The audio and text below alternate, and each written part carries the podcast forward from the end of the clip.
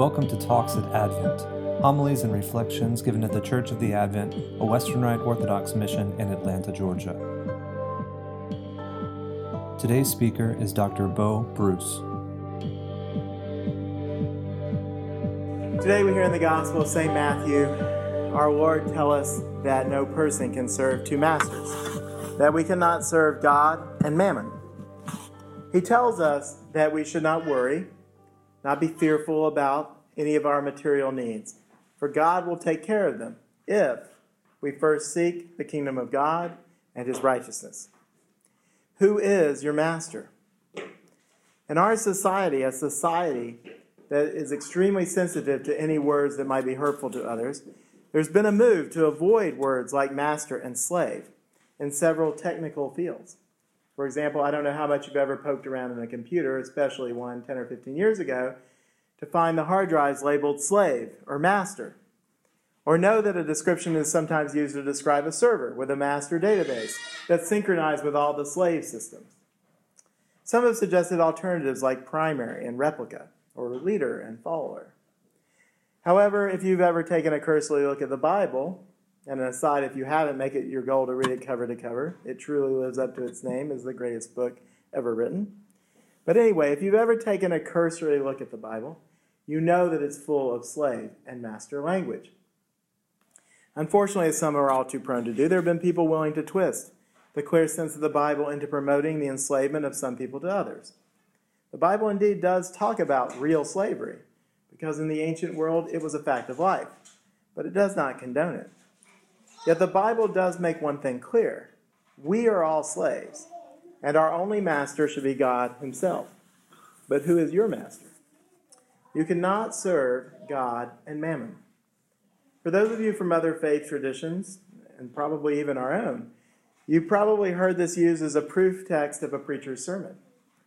Unfortunately, too often, mammon was narrowly interpreted as money or material wealth. That's understandable since mammon is a Hebrew word that means money. However, there's another group who believe, based on the Syriac trans- translations, that this actually may instead be derived from a word that meant that in which one trusts. This seems quite reasonable when we put it into the context of the other places we see this word in the New Testament, which all occur in the parable of the unjust steward that I make poor Stephen preach about every year because it's so impenetrable.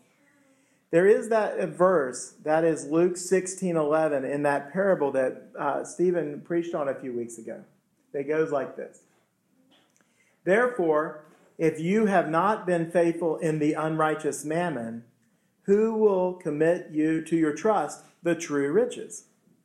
Now, think about what happens if we, t- we think about mammon as what someone trusts in and put it in that verse then the verse would read something like, If you can't be trusted with that which isn't worth putting your trust in, who will trust you with the stuff that is worth trusting in?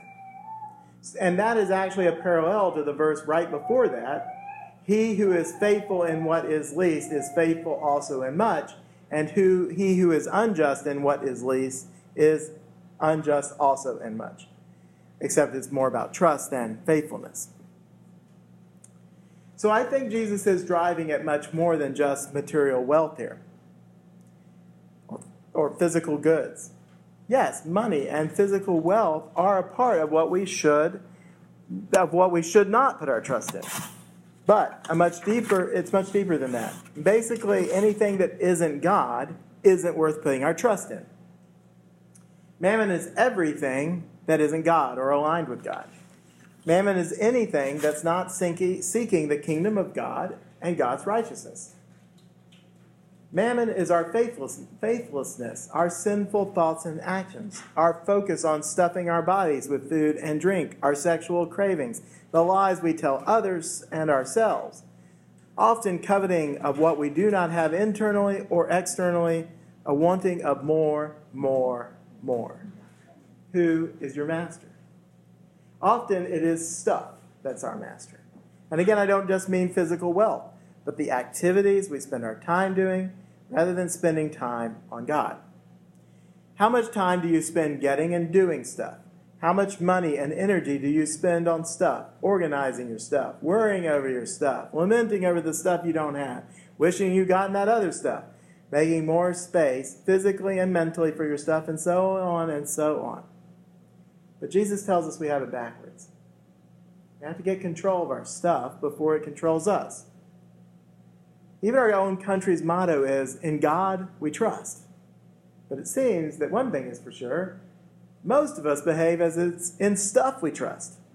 And in fact, our consumerist society is based on that very principle.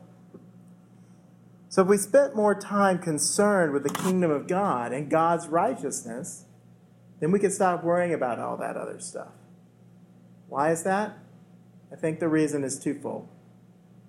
One, we will stop caring about a lot of the unrighteous mammon in our life that simply isn't aligned with God. Because once we're aligned with God, we want to be more like Him. Two, the rest of that, the rest of it, the part we really need, God will indeed provide if we simply put our trust in Him instead of our stuff. Yet we are not faithful with what is least, and thus we can't be trusted with much. So, how can we change this? How do we give up our false sense of control and instead trust God? Jesus tells us this also. If you've not read the Sermon on the Mount recently, I recommend you do this week. It's just three chapters in the Gospel of Matthew, of which this is a section that we read today. It's chapters 5, 6, and 7. Matthew 5, 6, 7. That's where you'll find the Sermon on the Mount. And guess what? Just spending a little time reading your Bible this week that would probably be a great way to start giving up some of those other things that are filling up our lives and instead doing something that's seeking the kingdom of God. And when you read those chapters, you'll see that God provides us with a three step plan to focusing on the kingdom of God and God's righteousness. It's a plan that I know I say over and over again. I feel like a broken record. You probably think I am. And so you're probably tired of hearing it, but it is the kernel of where we have to start prayer, fasting, and almsgiving. Christ goes right through those three things in the Sermon of the Mount. And if only I was half as good at doing those things as saying it over and over again, I would probably be able to stop saying it. But I'm not very good at it either. And I expect none of us are where we want to be in our walk with the Lord on those three things prayer, fasting, and almsgiving. So, why do those three things help us seek the kingdom of God and put God first? Well, let's take each one briefly in turn. Prayer fosters our communication and relationship directly with God. And when we are really praying right, we're praising and worshiping God and interceding for our neighbors. The minority of our prayers should be about ourselves. Instead, we can trust, as Jesus just told us, that God knows what we need. Instead, let us turn our prayers outward toward God and our neighbor. Fasting reminds us that true nourishment is not ordinary food, but the bread of life, Christ Himself, and gives us controls over our bellies and the rest of our bodies. And fasting just isn't about food, it's about self denial. Can be about any of that stuff we were talking about a minute ago. It's about being mindful that God will provide for us. And finally, almsgiving reminds us that our stuff is not our treasure, or even a treasure at all. Instead, we need the treasure of heaven. The only stuff we need is Jesus. And when we give the rest of our stuff to others, even our enemies, we show them love, just as Jesus shows us his love. As always, I like to remind you that almsgiving isn't just about giving money or things to others. In fact, that's the easy part. It's giving your time, your energy, your love, your want to do something else, your want to do something else at that moment when you should be helping a fellow human being in need. It could be your friends, your family, your coworkers. Let's keep that in mind this week too. Each of these three is perfectly aligned with fulfilling God's ask of us to serve Him and thereby our neighbor. Just as Jesus Himself, though He was in the form of God, did not count equality with God, but emptied Himself by taking on the form of a slave, being born in the likeness of men. Jesus himself showed us that it's okay to be a slave when you have a master that's holy, good, and perfect, that being God. So, what I just told you is a tall order. But our passage today also reminds us not to be afraid. God knows we're afraid. He knows that ever since the fall, we've been hiding from Him in fear. We've been hiding our talents in the ground because we're afraid of Him. Every time God or His, or even just His messengers arrive, the angels, usually the first words out of their mouth are, Do not be afraid. And yet, we're afraid. But instead of fear, we should feel penitent. We should recognize our imperfections, accept them, have tears of repentance. But no matter how hard we try, we will never be God, and God knows that better than any of us. So, why is He asking us to be God? Why do we talk about theosis in our church? That is becoming by grace all that God is by nature. Because God knows that when we walk with Him, then we are capable because everything is possible with Him. And guess what? God just wants to walk again with us in the garden in the cool of the day, just like old times. He misses us. He loves us more than we can imagine.